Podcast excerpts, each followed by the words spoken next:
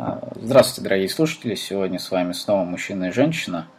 И сегодня у нас интересная тема по поводу знаний и опыта, о том, как собирать информацию, о том, как находить нужное в этом мире. Вот инициатором темы была Алена, поэтому передам ей слово, чтобы она, собственно, поставила задачу на наш сегодняшний подкаст. Ален. Доброго дня всем. И сегодня хотела действительно поговорить и принести некоторые коррективы или информацию такую донести для понимания, чем отличается знание опыт. И как часто люди путают эти понятия, пытаясь использовать знания, не получая результата, искать вовне те ответы, которые давно заложены внутри. Ну, я так понимаю, то, что эта тема тебе близка, да? То есть, а было такое то, что ты немного не ту информацию искала в своей жизни, не теми знаниями пользовалась? У меня был очень большой такой период. У меня богатый опыт в этом. Ну, расскажи. Потому что информации перелопачено очень много, и когда нет четкого запроса, перелопатывать можно просто гигабайты информации, результата никакого не будет получаться. Окей, то есть наша сегодня задача это обезопасить слушателей от подобного же опыта, да? Сэкономить им время и силы. Да, сэкономить время и дать им какую-то структуру вообще. Для чего знания, как их получать. Ну, отлично. Давай тогда начнем опять же с терминологии. Что такое знание? Знание – это,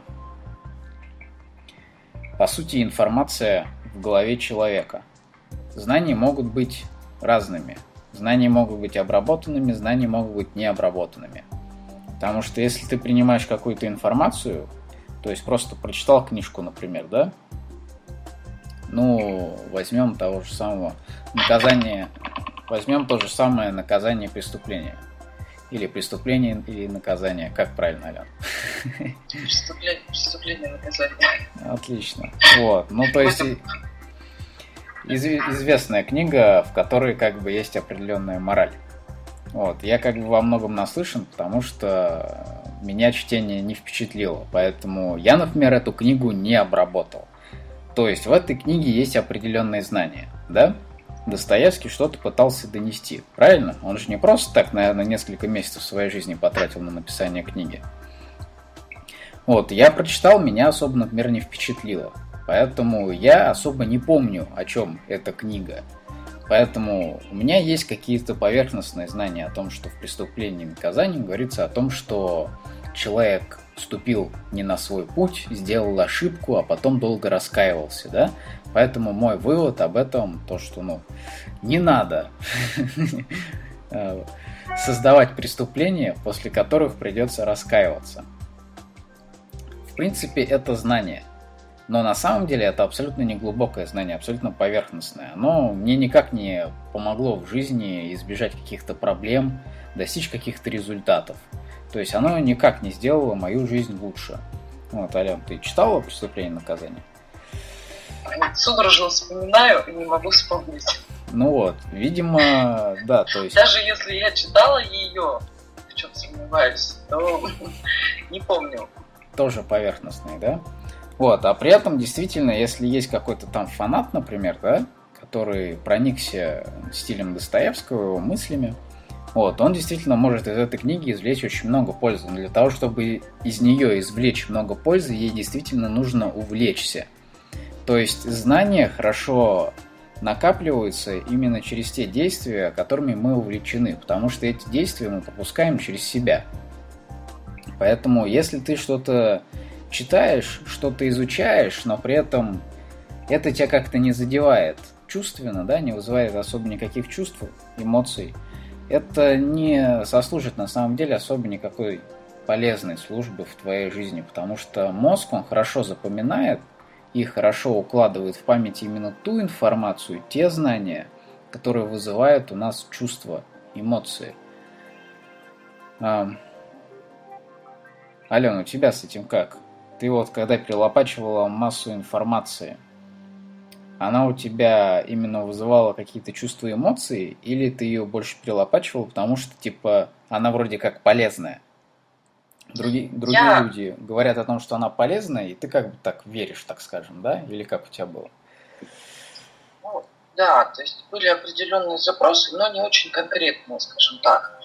И так как любознательность является моей неотъемлемой чертой, приходилось просто несколько разных взглядов перелопачивать, посмотреть это, изучить, посмотреть это. И из каждой книги там просто какая-то одна идея. На тот момент вообще получается, не было конкретного запроса, что я хочу получить, прочитав эту книгу.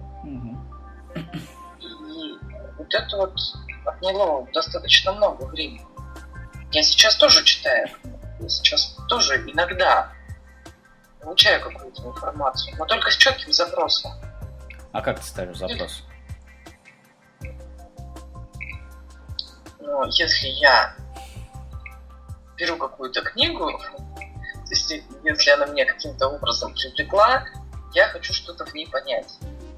Либо я ее просто для удовольствия читаю, либо я просто изучаю чью-то точку зрения, либо я ищу какой-то ответ, либо у меня есть понимание, зачем я это делаю.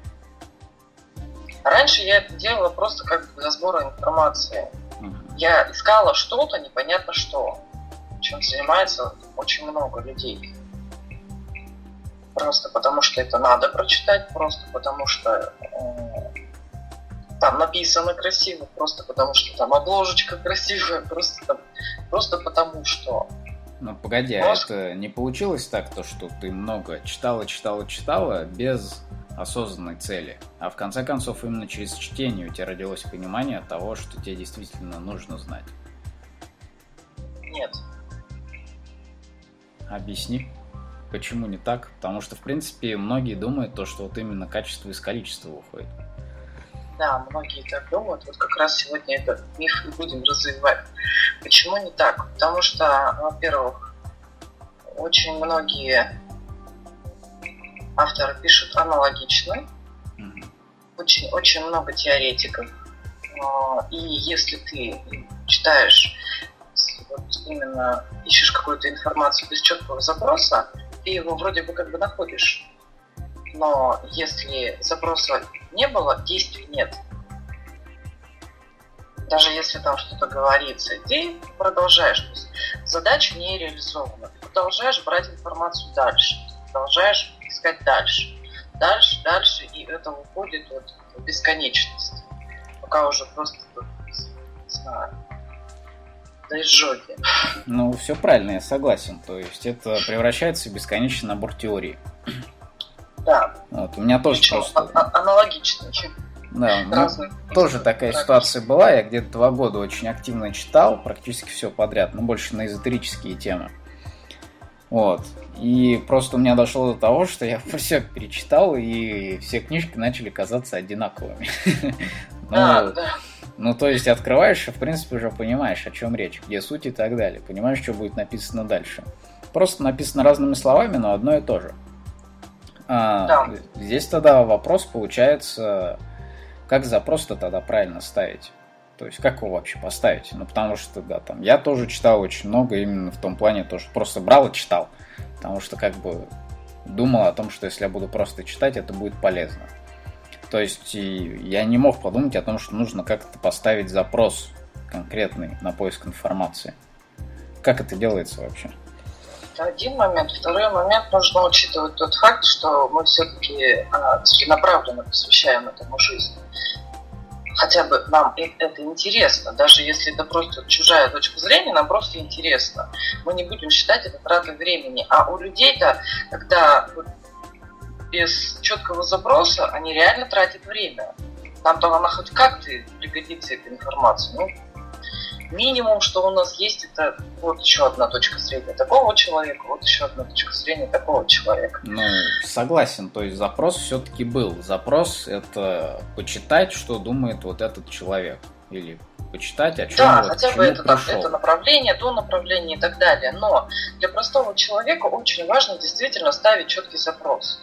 Как формулировать? Нужно вообще, прежде чем брать, получать какую-то информацию, неважно, читаете, слушаете, ходите куда-то, какие-то тренинги. Вопрос, зачем вы это делаете? Если будет вопрос, у вас никогда не будет сожаления о том, что вы потратили время зря. Даже если вы ответы не найдете на этот вопрос.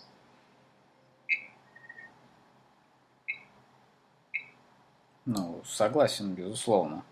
А, просто, мне кажется, здесь можно привести все наше обсуждение по поводу информации, знаний, чтения достаточно к простой формуле. То есть я, например, почему я читал там 2-3 года, ну, книги в запой, практически, ну, только и занимался это время, то, что читал. Потому что мне реально было интересно. Книги вызывали у меня чувство, да, а, интереса, любопытства. Поэтому я, собственно, в них и уходил. Мне кажется, если возникает вот это вот чувство любопытства, интереса, то книга как бы, ну, априори тебе полезна, потому что, значит, ты действительно находишь в ней какую-то нужную тебе информацию, да, то есть она с каким-то твоим запросом, может быть, даже неосознанным, ты просто взял почитать книжку, и она тебе вдруг понравилась, хотя ты даже не ожидал. Значит, в любом случае она выполняет какой-то запрос твой, жизненный, в плане поиска информации. Там есть какая-то полезная информация для тебя. А, если ты открываешь книгу, и она тебе не интересна, и ты, по сути, заставляешь себя читать, uh-huh. то, значит, ты тратишь время реально впустую. Потому что, во-первых, она тебе в данный момент вообще никак не помогает по жизни, и, во-вторых, а, ты ее плохо запомнишь потому что в мозге хорошо запоминается то, что чувство сильное вызывает. То, что чувство не вызывает, мозг очень быстро забывает. Да, хочется вам почитать какой-то роман, но ваш мозг начинает там критиковать, что это бесполезная трата времени и так далее. Если хочется, вы читаете. Хочется вам найти какой-то какой-то ответ в литературе, вы вроде автор какой-то продвинутый, известный, пропиаренный, много о нем слышали. Открываете и просто вот на третьей странице понимаете, что вы 15 раз подумали о другом. Вы уже представили, как вы идете в какой-то магазин. Но не идет у вас чтение. Закройте вы эту книжку, не составляйте. Потому что толку никакого не будет. Сопротивление вас не покинет. Абсолютно верно. А, здесь получается следующий интересный вопрос. Зачем люди читают то, что им не интересно, на твой взгляд? Ну, это вот как раз важность, значимость. Угу.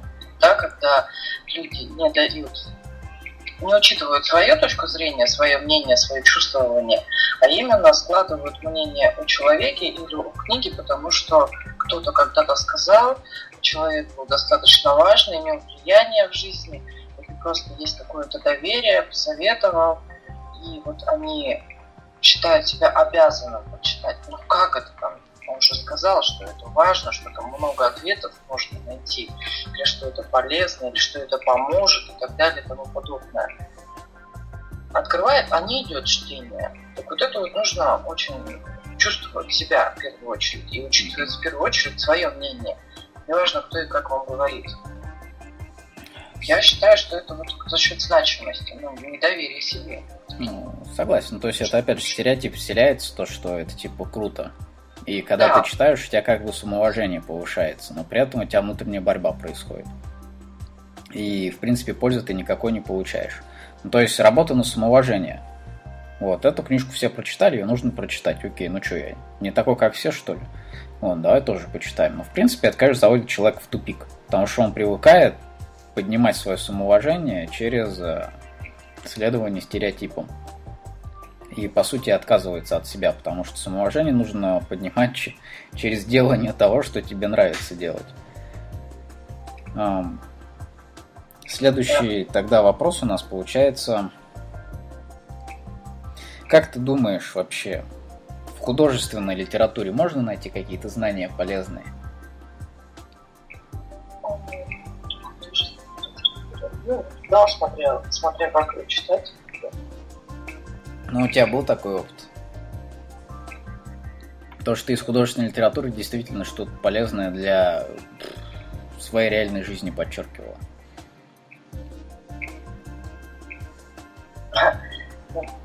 Скажем так, Нет, мне иногда раньше было приятно читать. Uh-huh. Да, полезно, потому что мне было приятно. Это полезно.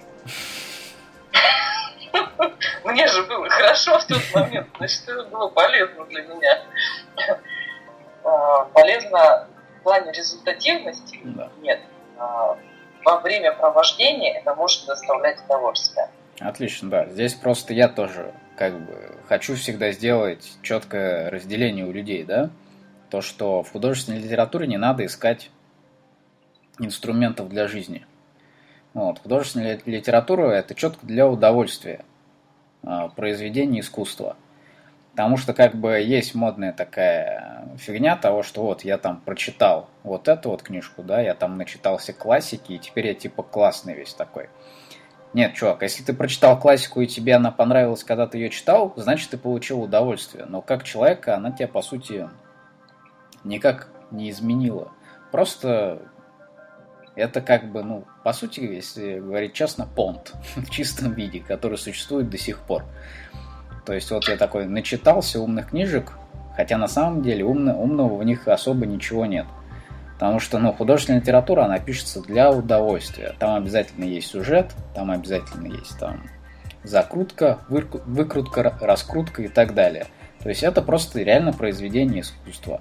Оно, да. художественная литература создается для того, чтобы приносить удовольствие. Поэтому читать художественную литературу с целью поумнеть – это глупость, к сожалению. А, если ты читаешь художественную литературу, то цель должна быть именно получение удовольствия, потому что для этого она и создается. Если ты хочешь через книги получать именно инструменты, то это только практическая литература. То есть я, например, художественную литературу вообще как бы очень мало читал в своей жизни, ну потому что неинтересно. А вот практическую литературу я переколбасил вообще практически вдоль и поперек. Потому что там есть конкретные какие-то советы. Мне это было всегда интересно. Вот, практическая литература, она не доставляет столько удовольствия, да, но опять же здесь вопрос о твоей цели. Если у тебя цель именно получить какое-то эстетическое удовольствие, то это художественная литература. Если у тебя цель найти какую-то полезную информацию для своей жизни, то это практическая литература. Что я подразумеваю под практической литературой?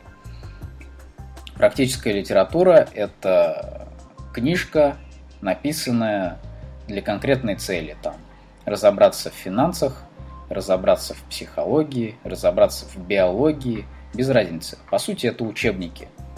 Вот, учебники – это практическая литература. У тебя как с практической литературой ладились отношения или нет? С практической, да. Есть художественные, есть художественные тоже. У меня есть любимый автор, я их иногда почитываю, мне нравится там или какие-нибудь ремарки, но это я вот читаю для удовольствия, когда мне не хочется уже ни о чем думать, хочется погрузиться просто куда-то и наслаждаться этим моментом. Больше, конечно, больше практической литературы пришлось перелопатить и по роду деятельности, и для себя самой. Ну и сейчас, сейчас, кстати, вообще художественную читаю. Угу. Ну, есть другие удовольствия в жизни, да? Да. А, смотри, здесь тогда получается следующий вопрос. Окей, мы оба читали практическую литературу, да, достаточно много ее перечитали. Как, да. как она, на твой взгляд, действительно помогает а, ну, в реальной жизни? Или все-таки это больше тоже такое складирование информации? Есть, тут разные есть. Есть описание, допустим, есть как бы описание сухой теории, и есть какие-то практические рекомендации. Разные книги по-разному.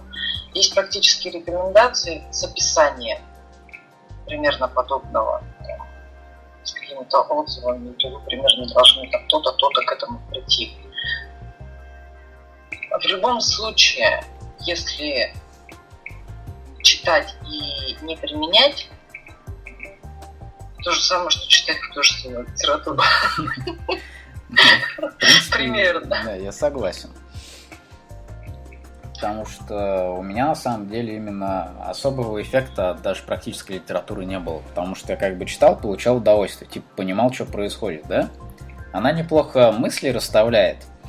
Ну, да. по, по местам, Понимание. так скажем. Да.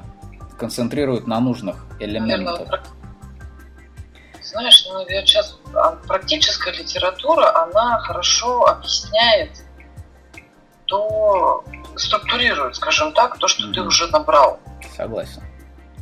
В опыте. То есть это понимание для ума. Весь твой жизненный опыт, ну, как бы ты читаешь и говоришь, так, да, вот это было там, да, вот это было, вот правда, вот так, там, ну, вот, действительно, вот, и такие наблюдения есть. То есть это, по сути, наверное, просто еще чье-то мнение, которое ты в спокойной обстановке можешь услышать и именно услышать. Ну, и проанализировать желательно. Ну да, но я имею в виду, что как бы услышать и прожить. Просто когда разговариваешь там, это быстро все скаку. Когда читаешь, ты вчитываешься, вдумываешься, размышляешь в этот момент, где нужно останавливаешься. Вот в этом плане плюс. Ну, я просто по своей да, жизни пришел к выводу, то, что и практическая литература, к сожалению, очень слабо помогает. То есть вот это вот... В результатах. Да, структуризация, конечно, происходит, ты чувствуешь себя более умным, да, можешь сказать умное там слово в нужный момент и так далее. Да, но, но при этом... конечно, не влияет. Это да. больше объясняет поведение. Да, то есть это больше объяснение, объяснение. При этом, естественно, когда ты читаешь, ты себе это объясняешь так, как тебе это удобно. То есть на самом деле проработки самого себя нет. Вообще практически нет. Потому что то, как ты сейчас действуешь, вот, живешь, на самом деле ты считаешь, что, что так жить верно. Потому что если бы ты думал, что, что жить верно по-другому, ты бы жил по-другому. Если ты уверен, то, что ты там так живешь из-за каких-то условий, да, то, что тебя заставили так жить, это самообман. Человек всегда да. делает то, что он считает верным. Поэтому, когда ты вот, живя определенной жизнью, берешь там книгу, в которой написан определенный текст – о том, как нужно жить там правильно, например, да, или как повысить эффективность там своих действий. Ты все равно, читая ее, пропускаешь ее именно через тот опыт, в котором ты сейчас находишься. Ты все равно будешь понимать именно те вещи, которые тебе сейчас близки. Те вещи, которые тебе вообще непонятны, которые далеки от тебя, ты их и не поймешь в этой книге. Поэтому на самом деле практическая литература, она тоже больше вот именно такое в складирование уходит, потому что та информация, которая действительно может сделать тебя другим человеком, да, она остается для тебя непонятной. Потому что... Через призму, через фильтр проходит. Да, потому что ты все равно ее проанализируешь таким образом, как тебе удобно, как тебе комфортно. То есть через книги практически никогда нет вот именно принятия какого-то самообмана, да, а, нахождения своих слабых сторон все равно нам по жизни всегда помогают эти слабые стороны находить другие люди. Потому что ну, их не обмануть, да? То есть тебе может кто-то сказать человек, то, что вот ты здесь вот действуешь неверно. А ты скажешь о том, что почему? Я думаю, что я верно, потому что вот я так действовал раньше, это там давало мне определенные результаты. Он тебе ответит после этого, в отличие от книги. Он тебе скажет о том, что ты так делал, потому что у тебя просто опыта недостаточно. Если бы ты посмотрел туда-то и посмотрел, как действуют другие люди, ты смог бы просто повысить там два раза свои действия. Вот, книга, она, к сожалению, не может разговаривать, поэтому она не может критиковать твое мнение, да? Она не может анализировать то, как ты воспринимаешь информацию, написанную в книге. Она как бы, ну, она мертвая, к сожалению. Поэтому от нее нет обратной связи. Ты можешь с ней делать, что хочешь. Ты можешь ее проанализировать, как хочешь. Поэтому нужно четко понимать, то, что читая книгу, ты всегда ее все равно проанализируешь таким образом, как тебе удобно. То есть останешься в комфортной зоне. Почему, опять же, практические книги не работают? Потому что на самом деле то, как устроена жизнь, уже, в принципе, давно известно, уже тысячелетия известно. Потому что Конфуций, Хаям и другие очень умные люди, они жили очень давно. Они, в принципе, все расписали. И все достаточно четко. То есть, когда ты уже выходишь на примерно такой же уровень, да, и начинаешь читать этих авторов, ты понимаешь, о чем они действительно говорили, да. Но при этом, когда ты еще там не дорос до такого уровня, а был ниже, ты тоже, в принципе, вроде как понимал, что они говорят, но абсолютно по-другому. То есть, ну, блин, через слова, через книги очень сложно передать весь смысл, потому что, ну, слова, они ограничены они ограничены в своих возможностях передачи информации, потому что в одно слово, например, то же самое слово «любовь», любой человек может вложить все, что хочет. То есть у нас язык такой достаточно очень развитый, да, очень много слов, но это и, дел, и создает путаницу, потому что как бы одни и те же слова можно трактовать по-разному. И из-за этой различной трактовки из-за этой неустойчивой терминологии, собственно, и получается то, что через слово, через книгу очень сложно передать то, что ты действительно имеешь в виду. Вот, в связи с этим даже практическая литература, к сожалению, очень слабо помогает как-то в саморазвитии. Вот, в моей жизни она больше именно выступала таким подготовкой к изменению, да, то есть она просто структурировала, опять же, мое мышление и подготовила его окончательно к тому, что вот там надо меняться. И дальше я уже пошел просто уже к конкретному тренеру, вот, чтобы он меня, грубо говоря, научил. Ну вот, он меня и научил. То есть уже конкретный живой человек, который мог мне давать обратную связь. Ну да, то есть как бы любая литература, вот, э, ждать, ожидать, что через книгу у вас получится проработать какие-то вещи, очень сильно изменить себя, это, конечно, иллюзия. Вот.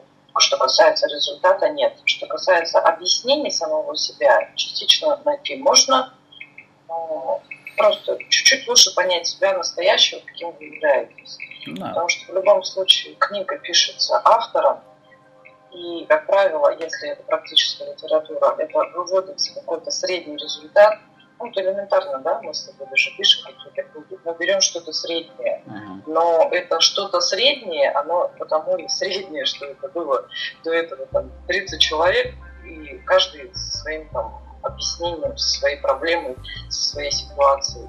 И, конечно, надо ждать, что эта книга вы можете находить ответы но не глубинные, потому что мозг будет защищать вас в любом случае от того, что самому себе боль. Ну да, потому что реально перестроить как-то мышление можно только через диалог. Вот, а книга, к сожалению, не может вести диалог. Она вам просто дает информацию, а как вы ее обработаете, это уже чисто ваше право. Естественно, обработка идет именно таким образом, как вы уже привыкли жить. То есть вы все равно всю информацию подводите под свое нынешнее мировоззрение. Поэтому, конечно, серьезных изменений каких-то книги, к сожалению, не дают. То есть в этом плане инструмент для саморазвития достаточно слабый. Тренер кто такой? ему говоришь, что я не знаю, он говорит, ты знаешь. Ты говоришь, не знаю, он говорит, знаешь, знаешь. Пока не ответишь, мол, никуда не пойдешь. И ты понимаешь, что ему-то без разницы, хорошо тебе или плохо. Тебе поставлено, причем и ты пришел за этой помощью. Ну да, конечно, это про тренерскую проработку. Хорошо, тогда переходим от знаний к опыту.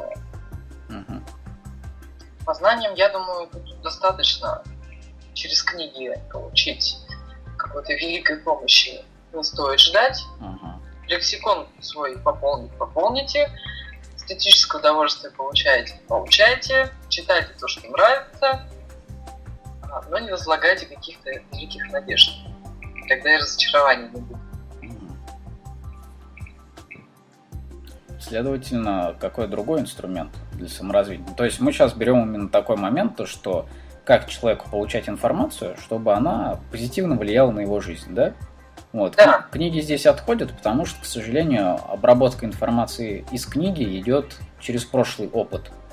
Поэтому нового опыта она добавляет очень мало. Получается, кто же тогда может добавить нового опыта, действительно показать тебе мир таким, каким ты его еще раньше не видел, расширить мировоззрение, расширить горизонты. Кто же это или что же это? Что нам помогает? смотри еще здесь вот книги. А, я, допустим, хотела бы сюда приобщить все виды обобщенной информации. Потому что ну, ну, те же самые групповые какие-то занятия на тысячу человек, это та же самая книга. Ну да, согласен. Единственное, что с влиянием еще энергетики. Но от энергетики зависит только ваше настоящее самочувствие. Пока рядом, допустим, тренер находится, который там вещает и э, умеет распространять свою энергию на зал, заряжать, вдохновлять и так далее, мотивация будет. Но как только контакт закончится, мотивация куда-то уйдет. вместе с тренером, с кулисой. Mm-hmm. Здесь очень важно понимать, если вы приходите просто вот именно как бы для мотивации, для того, чтобы получить какой-то заряд, а дальше вы готовы идти сами, то вы, конечно, можете ходить на групповые такие занятия. А если вы хотите изменить себя, то это только индивидуальной работой. Согласен. Ну, тут надо еще конкретно обрисовать, что такое групповой тренинг. А, групповой тренинг это по сути тренинг, в котором 10 и больше человек. Да. Потому что 9 тренер еще может обработать людей с более-менее индивидуальным подходом, и то будет очень сложно. Самое идеальное, там, тренинг, который еще можно вот назвать более-менее индивидуальным, хотя он групповой, это максимум человек 5. Вот. 5, То есть там уже тренер еще может каждому индивидуальный подход дать, а плюс еще группа добавит того, что люди между собой как-то будут взаимодействовать. Вот, То есть вот. дополнительный эффект будет. Но вот если больше пяти, то тренер уже не тянет, поэтому ну, тренинг превращается в групповой. То есть, по сути, просто в распределении теоретической информации. Вот. А так как люди все на разном уровне, каждая информацию понимает по-своему, поэтому, собственно, и эффект такой половинчатый. Кому-то там половина информации уже известна, ему неинтересно, а для кого-то все 100% информации полное открытие. Поэтому здесь в любом случае, конечно, больше пяти человек – это очень сильная, сильная эффективность падает тренингов. Самое эффективное – это, конечно, один на один. Потому что тогда вам просто тренер напрямую ну, передает свое мировоззрение. И это уже, естественно, очень сильное такое давление позитивное, так скажем, да? Потому что, ну, тебе уже от тренера никуда не деться. Да, и он, получается, в этот момент ты о клиенте собираешь очень точную информацию. Ты ее не рассеиваешь на пятерых, а именно об одном собираешь и уже более тонко чувствуешь его. Концентрация. Да, концентрация. Как известно, самые сильные результаты приходят, когда максимальная концентрация. Максимальная концентрация на тебя именно, как на личность, идет, когда, конечно, работа один на один индивидуальная. То есть, когда человек 5, как бы уже нужно понимать то, что концентрация на каждую личность где-то в 5 раз ниже. Вот. Ну а дальше уже идет как бы бессмыслица, да? То есть там 6, 7, 8, 9, 10 это уже очень мало концентрации. Это по сути как встретиться с каким-то человеком, просто поговорить. Угу. Да, бывают еще такие вот э, курсы, тоже тренинги с практическими заданиями, допустим. Там идет какая-то теория, практическое задание, и если вы такие берете, то обязательно смотрите, чтобы это было с обратной связью. То есть хорошо вы посмотрели расписание, там какое-то, какие-то типы заданий, они вам вроде бы как бы понравились. В любом случае это делалось для масс, там есть обобщение. Смотрите тогда в таких вариантах, чтобы было сопровождение, чтобы вы где-то хотя бы как-то могли уточнять эти вопросы и получить все-таки индивидуальные для вас ответы. Все правильно. Иначе, просто так пришли, лекцию слушали, ушли. Ну, по сути, в плане опыта мы приходим к тому, что опыта нам дают новые именно взаимодействия с людьми, да? Или еще есть какие-то моменты? Я просто всю жизнь учился именно через это, через взаимодействие с другими людьми, потому что как бы другие люди это, когда ты учишься, они выступают как зеркало. Потому что когда ты еще сосредоточен на себе, когда ты еще себя достаточно не понимаешь, ты всех других людей а, рассматриваешь именно через призму себя самого. Потому что когда нет понимания себя, ты сосредоточен на себе. И ты ищешь в окружении информацию, которая поможет тебе разобраться в себе, понять себя. Когда ты уже понял себя, разобрался в себе, и тебе уже стало скучно заниматься саморазвитием, так скажем, да, тогда ты уже можешь действительно достаточно много внимания уделять изучению других людей. Но изучать других людей по-настоящему, без проекций, ты начинаешь только в тот момент, когда ты уже изучил себя, когда ты уже понял себя, когда тебе уже достаточно скучно в себе разбираться. Вот, а пока тебе интересно, как обо мне... Да, как, пока тебе интересно, а что обо мне подумают, а как я себя повел сейчас, правильно, неправильно. И все вот эти вот вопросы постоянно крутятся в тебе. Ты у других людей будешь постоянно искать как раз обратную связь о том, как они тебя воспринимают. И, следовательно, люди тебе будут давать обратную связь, и через эту обратную связь ты будешь как раз свое поведение выстраивать, да, как-то адекватизировать его. Ну, то есть, если тебе сказали то, что да нет, все нормально было, ты будешь как бы стараться уже действовать так дальше. Если тебе сказали о том, что вот ты сейчас фигню какую-то сделал, или тебе сказали о том, что ты такой стеснительный был, все, все эти заметили, все это заметили. Вот, ты уже будешь как бы дальнейшее свое поведение строить относительно этой информации, которую тебе дали другие люди. То есть я вот развивался через это. То есть я собирал обратную связь у других людей и как-то корректировал свое поведение относительно этой информации. Вот. Может, у тебя как-то по-другому было? Мне как только не было. Ну, а, у меня, у меня маленько другой путь. Рассказывай. Я долгое время набирала информацию. Потому что я оказался мудрее, ты сразу начал взаимодействовать. Я нет. С учетом того, что у меня был развитый перфекционизм, я не могла там, подойти и спросить что-то. Я выбрала другую позицию. Долго играющую. Я очень долго наблюдала, собирала информацию, всякую разную при этом не могу сказать, что я там реагировала. У меня, видишь, мне сложно было по реакции отслеживать. Угу. Ну, все правильно. Поначалу всегда сложно по реакции, потому что на себе сосредоточен.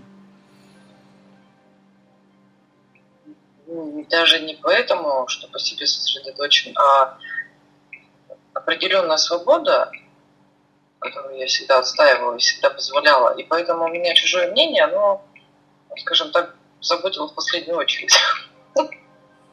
Поэтому мне было сложно через... Ну ты наглая вообще. Это я очень много раз слышала. То есть тебя просто не, не интересовали другие люди, так скажем, да? Поэтому реакции их не интересовали. Меня, я, у меня, с учетом того, что у меня на них не было реакции, я не могла через них найти себя. Вот в чем Логично. вопрос. То есть тогда, когда человек придает значение другим людям, ему гораздо проще.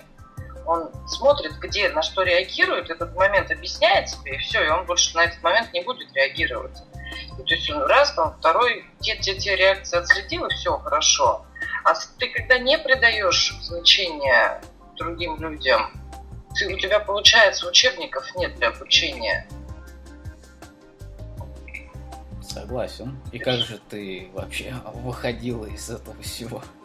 А вот, вот через очень много, просто через большой сбор информации. Смотрела так, смотрела это, смотрела вот так, потом пробовала. Так как нет реакции, я просто брала и пробовала. А если вот так, что будет со мной? Так, так вроде нравится, а так вроде не очень, значит это не надо делать. Вот как-то у меня через, вот, через практику через много. Ну смотри, у нас здесь получается характер немного разный. То есть я такой достаточно, ну, очень социализированный человек, да? Да. Вот, а ты, получается, такая больше сама по себе. Да. Окей, то есть для, для социализированных людей, которые, так сказать, стремятся к общению, стремятся к взаимодействию, им вот именно легче, конечно, через реакции, да? Потому что, ну, да. таким людям, как я, по кайфу подстраиваться под других людей. Вот. Таким людям, как ты, которые как бы больше от себя отходят. Вообще, как лучше подходить к, к саморазвитию, к получению опыта? А в любом случае, и у тебя, и у меня вопрос один, на что я хочу. Просто здесь находить, здесь единственное, в чем проблема, здесь получается сложнее, когда нет реакции на внешних раздражителей, сложнее находить минусы в себе, вот эти вот блоки, ограничения, эти траблы, которые постоянно там создают проблемы в жизни. И вроде бы все хорошо, и ты ни на кого не реагируешь. И вот и все есть у тебя, и все, ну, что, что-то не так. И вот копаешься, копаешься, копаешься, и вот, вот тут как раз получается с другим человеком работать наверное, крайне необходимо. Причем с человеком, которого ты действительно слушаешь, слышишь, считаешь авторитетом. Ну, погоди, Значит, а вообще, почему у тебя так сложилось то, что мнение других людей тебе было неинтересно? Потому что ну, это детство, модель моя детство. Меня любили, но никто не интересовался. Мне ничего не запрещали никогда, в принципе. У меня не было ограничений. Я росла сама по себе. Угу. Все. У меня свобода. Мне там, не знаю, все сказали, что ну, нет, попозже, конечно, но мне очень часто говорили, что ты делай то, что сама считаешь нужным. Жизнь твоя. Прям с очень маленьких лет. Там какое-то время там за мной бабушка присматривала, ну а потом бабушка не стала, и с 10 лет я стала самостоятельным человеком, более практически самодостаточным, ну, если не считать финансово. А принимать решения я начала с раннего детства. Крутяк, что... завидую. Да, конечно. Было бы всего. Ты прекрасно знаешь мой жизненный путь. Нет, я не жалуюсь, конечно. По сути, да. Видимо, я как-то все-таки присмотрела этих родителей издалека. В этом и плюсы, и минусы, как и во всем другом. Поэтому я всегда говорю, вы не смотрите на то, там, какие родители, какие не такие. Во всем есть плюсы и минусы. Мне было сложно, у меня не было детства. Но за счет этого у меня вообще очень высокий коэффициент самостоятельности. Я уверенность зашкаливает просто. Я не боюсь нигде остаться, даже если мне в космос ракеты запустили, и там хорошо ну, я, вот я, в этом плюс. Эту информацию я подтверждаю. Э, окей, смотри, но по сути ты все равно пришла в конце концов к тому, что ты начала развиваться через взаимодействие с другим человеком, который просто тебе начал четко указывать на твои слабые стороны, правильно? Да, да. То есть, получается, и в твоем случае просто меньше выборка, да, людей, на которых ты можешь ориентироваться. Но по сути ты же все равно тоже искала человека, на которого ты можешь ориентироваться. Здесь важно одно. Найдите человека, которого вы слышите, которому вы доверяете. Все. И мучите его. Просто вместе с ним работаете. Потихоньку-потихоньку расшатает вас. Какими бы вы самодостаточными, уверенными, сильными, и там, самостоятельным и так далее не были. То есть если у вас нет в жизни легкости, какой-то простоты, прям идите, обращайтесь, будет все хорошо у вас. По сути, таким, таким вот самостоятельным тренер, наверное, более необходим даже. Ну, согласен, потому что на самом деле из-за того, что ты не интересовался мнением других людей, ты просто массу полезной информации, получается, отрезал от себя. Да, ну, вот у меня, да, просто почему более ускоренный процесс пошел, потому что я интересовался мнением вообще всех, кто меня окружает. Вот, поэтому у меня и, собственно, набор информации был достаточно быстрый. Но я такой достаточно назойливый парень в этом плане. То есть, пока я не пойму, что думает другой человек, я не успокоюсь. Поэтому информацию я собирал в любом случае. Вот, и, естественно, эта информация и делала меня, собственно, адекватизировала картинку мира, да? Потому что, по сути, к чему любой человек идет? В чем заключается вот это вот там гармония с собой, понимание себя, понимание, где ты вообще находишься и для чего, да, она приходит с тем, когда у тебя вот достраивается реальная картинка мира, да, когда ты понимаешь, как, в принципе, эта жизнь устроена. Когда это понимание приходит, и приходит понимание тогда своей роли в этой жизни, да, потому что не жизнь ради нас, а мы ради жизни, мы часть жизни. Мы родились, мы потом умрем, а жизнь будет идти. Поэтому мы как бы тем законам, по которым устроена жизнь, природа, мы этим законам э, подчиняемся. И, следовательно, так как у нас, в принципе, жизнь в основном построена как раз через взаимодействие с людьми, то есть социальный мир, собственно, и является нашей жизнью, да, ну, потому что мы не бегаем по пустыне на четырех ногах и не кушаем тех, кто слабее, а мы пытаемся взаимодействовать. Поэтому у нас мир весь построен на взаимодействии. И поэтому, собственно, и мир можно понять через взаимодействие с другими людьми. То есть, ага. когда ты начнешь понимать вообще, зачем люди взаимодействуют, что им нужно, как они мыслят и так далее и тому подобное, все, э, вот эта вот гармония внутренняя, она и придет, и понимание придет. Как ни удивительно, понимание себя, оно приходит через общение с другими людьми. Да, через что, искренний интерес, я бы даже сказал. Да, потому что они дают тебе действительно актуальную информацию о том, каким ты являешься. Потому что ты приходишь домой, да, у тебя там, например, там родители сидят. Вот. Для родителей ты всегда останешься там пятилетним, десятилетним ребенком. Они не видят тебя настоящего. То же самое там брат-сестра. для них ты тоже останешься там связанный с какими-то ихними чувственными воспоминаниями. Потому что родные люди видят тебя таким, каким им хочется тебя видеть. А это именно тот ты, который вызывал у них максимум позитивных чувств. То есть они актуальным тебя не видят. А когда ты приходишь к новому человеку, абсолютно, которого видишь первый раз, у него нет никакого опыта. Ты у него еще никаких чувств не вызывал. Поэтому он тебе дает конкретную актуальную информацию о том, кем ты сейчас являешься. И эта информация и есть тот самый необходимый опыт для роста. Чтобы расти, нужно понимать, какой ты вообще сейчас, кто ты вообще сейчас.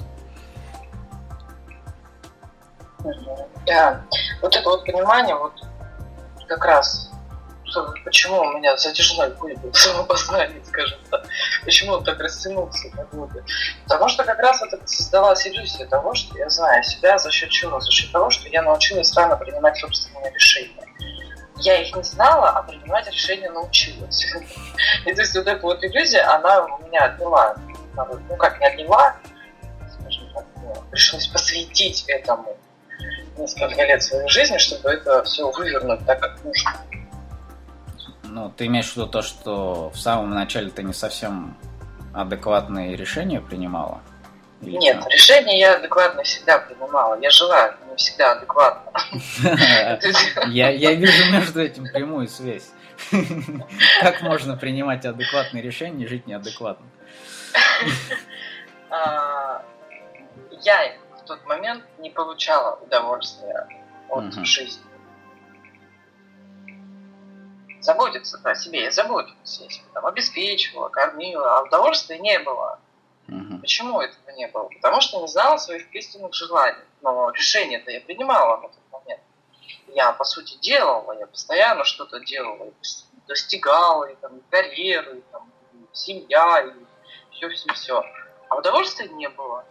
Ну смотри, тут интересно, то есть с точки зрения той Алены ты принимала адекватное решение, да? Да. Если, например, да. взять сегодняшнюю Алену, ты, наверное, скажешь, что ты не совсем адекватное решение тогда принимала. Ну, то есть сейчас, не... сейчас ты можешь принять подобные же решения? Пойти там работать в правоохранительный орган? Нет, но, но, опять, я не могу сказать, что это неадекватное решение, потому что именно этот путь меня привел к настоящему времени. Ну, это безусловно. Тут как раз я веду к тому, что как человек меняется. Как вообще происходят вот эти вот изменения. Потому что то, как вот слушатель нас сейчас слушает, да, он живет какой-то жизнью. На самом деле он в любом случае считает, то, что он живет сейчас жизнью адекватной. Да. Однозначно. Да. Следовательно, но при этом его может что-то не устраивать в жизни. Да. На самом деле есть такая связь. Если ты считаешь, что, что ты принимаешь верные решения, но при этом они не дарят тебе удовольствие от жизни, на самом деле ты принимаешь неверные решения. То есть а... ты занимаешься самообманом. Да. И ты либо можешь ну, дальше принимать эти неверные решения, и когда-нибудь, возможно, ты все равно научишься принимать верные решения, а, либо ты берешь и меняешь это быстро, целенаправленно. Ну, быстро целенаправленно это как? Ну, я имею в виду индивидуальную работу, кем ты проходишь там, или сам просто пучком берешь, садишься и вот анализируешь свою жизнь, где, почему я не получаю удовольствия, находишь причину, mm-hmm. почему, где, где ты себя обманываешь. Либо ты делаешь то, что ты не хочешь, а убедил себя в том, что это правильно, либо ты себе не позволяешь делать то, что ты хочешь наоборот, либо, ну, то есть есть какая-то всегда причина.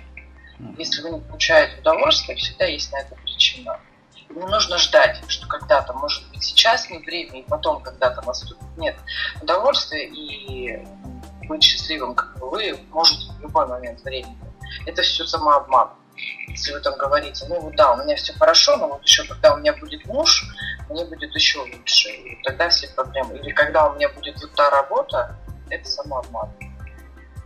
Абсолютно верно, потому что, грубо говоря, ты, ты в любом случае сам строишь свое счастье. Если ты сейчас его не можешь построить, то другой человек придет, и он как бы тебе особо ничем, к сожалению, не поможет. Потому что если ты так классно умеешь херить свое счастье самостоятельно, ты по итоге другого человека сделать тебя счастливым тоже как бы похеришь без особых проблем. Потому что ты просто не поймешь, о чем он. Он приходит и говорит тебе, давай я тебя сделаю счастливым. Ты говоришь, давай. А потом он тебе начинает предлагать делать такие вещи, которые ты вообще не понимаешь. Типа того, что там слушать себя, не ходить на нелюбимую работу. И ты думаешь о том, что, блин, что за бред он мне несет?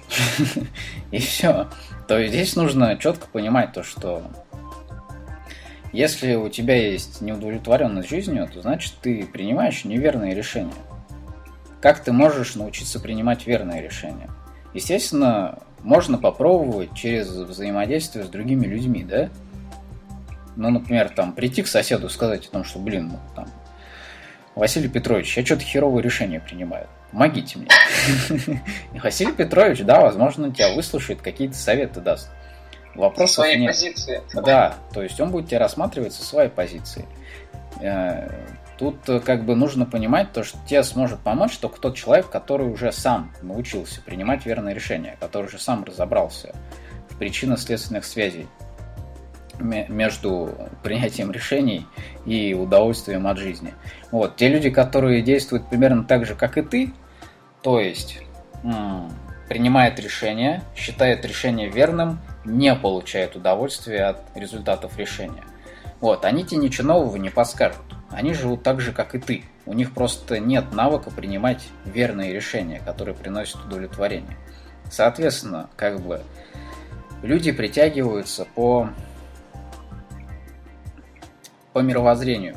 То есть тебе интересно общаться с теми людьми, у которых примерно такое же мировоззрение, как и у тебя. То есть которые примерно так же смотрят на мир, как и ты.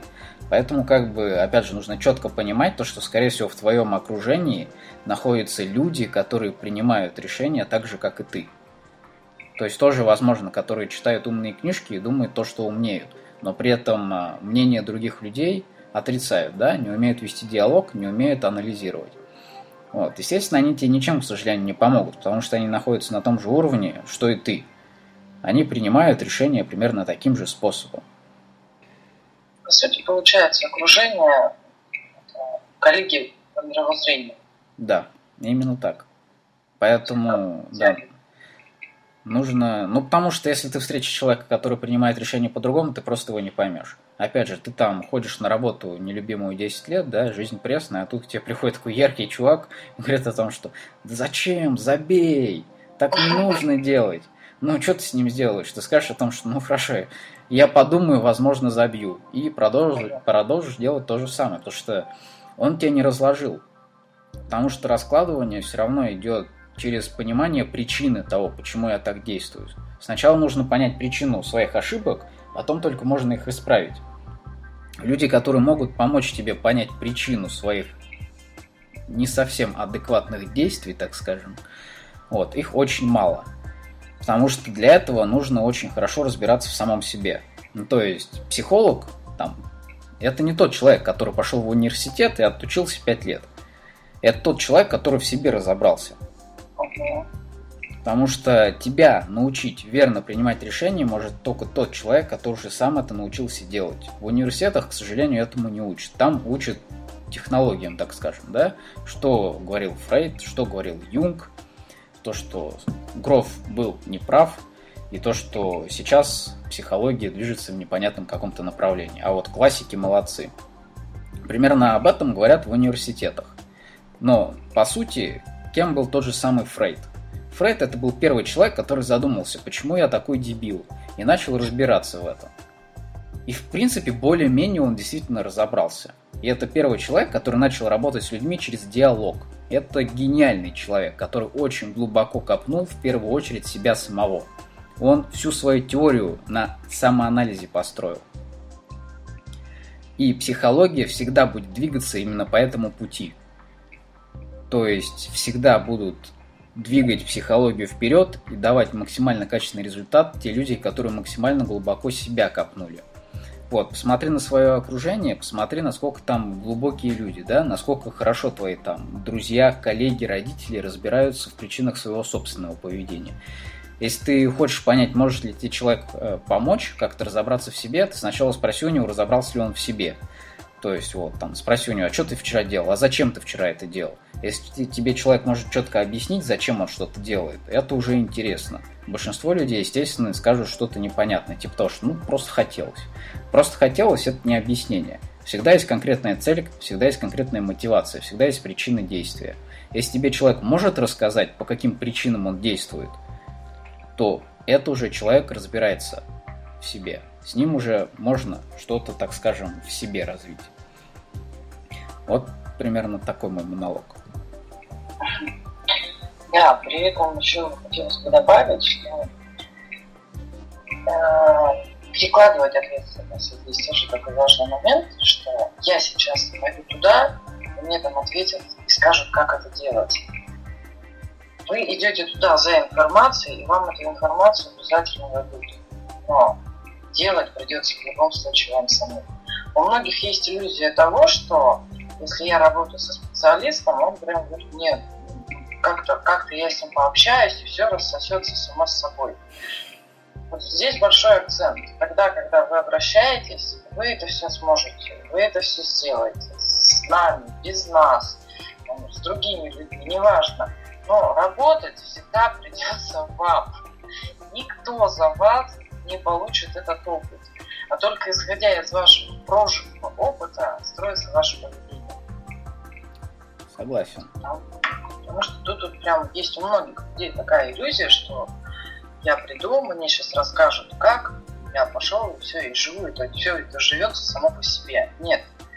Вы приходите, вам дают даже упражнения, вам дают направление, вам дают практику, вам дают объяснение, вам все дают. Но делать все равно вам. Это нужно понимать. Ну да, то есть без мотивации идти вообще бессмысленно. То есть, если ты действительно хочешь как-то улучшить себя, какие-то качества характера своего брать, потому что ты понимаешь, что, что действительно как бы они вред тебе приносят. Ну, то есть, если ты действительно хочешь сделать себя лучше и видишь в этом смысл, то есть представляешь результат, который это даст, то тогда есть смысл идти, потому что у тебя хватит мотивации для того, чтобы обработать все, что тебе даст психолог. Но главное, что дает психолог, он тебе четко объясняет причины твоего поведения. Когда ты понимаешь причину, у тебя уже есть 50% информации. Вторые 50% заключаются в том, что нужно придумать, как исправить. Все. Есть причина, есть э, альтернативный метод поведения, все, вперед работаем. Вот, собственно, и вся, грубо говоря, суть работы психолога – это определить причину. Да, конкрет, конкретно постановка диагноза. Здесь вот есть такие установки, которые нужно необходимо поменять. Как их поменять? Менять надо разобрать старые, там, внедрить новые, попробовать что-то новое, как-то через физику все пропустить, и пошагали делать.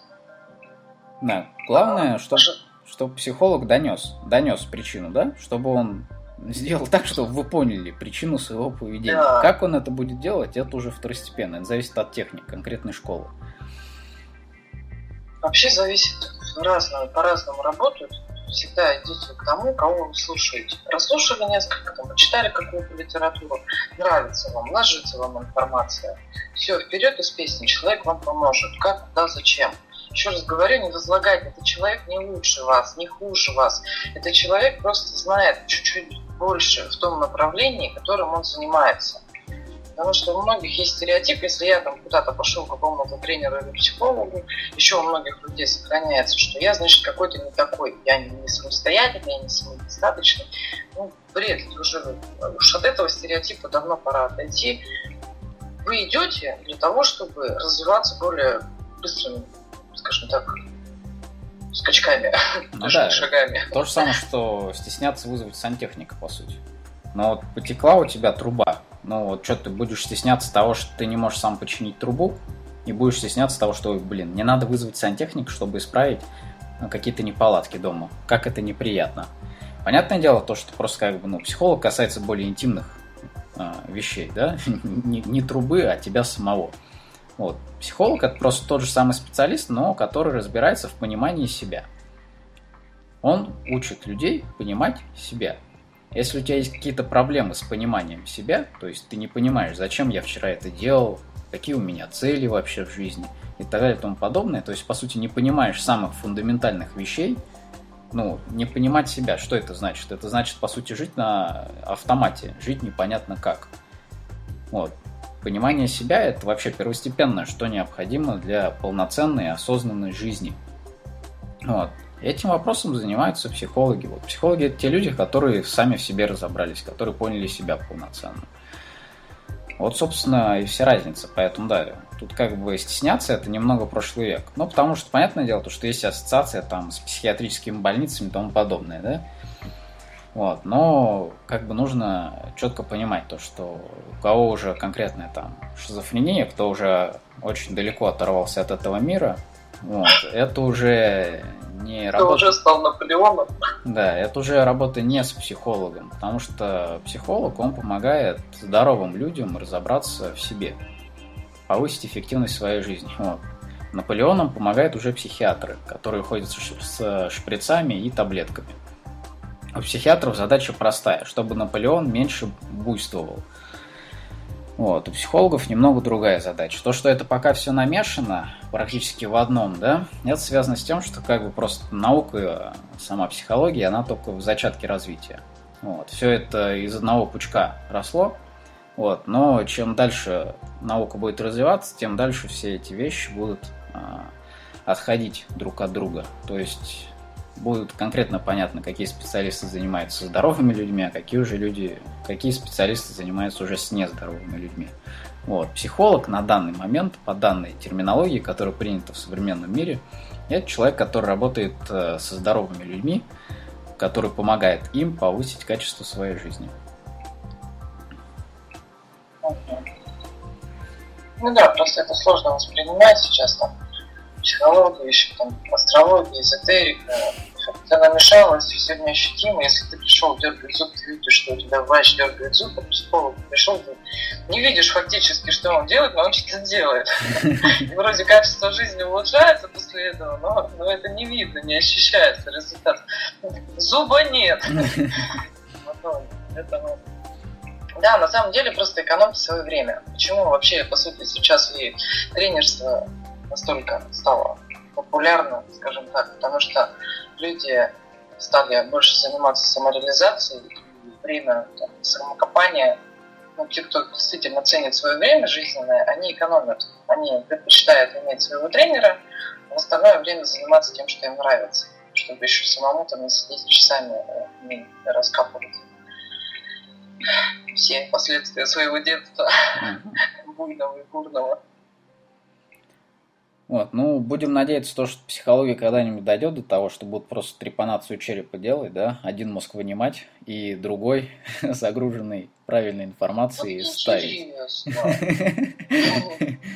Но по сути сейчас психологи этим и занимаются, да? Просто без процесса трепанации черепа. То есть работают через э, диалог. Через диалог загружает нужную информацию в мозг человека. Вот смотри, даже тут, вот касаемо опыта, да, вот по сути можно делать то же самое через гипноз.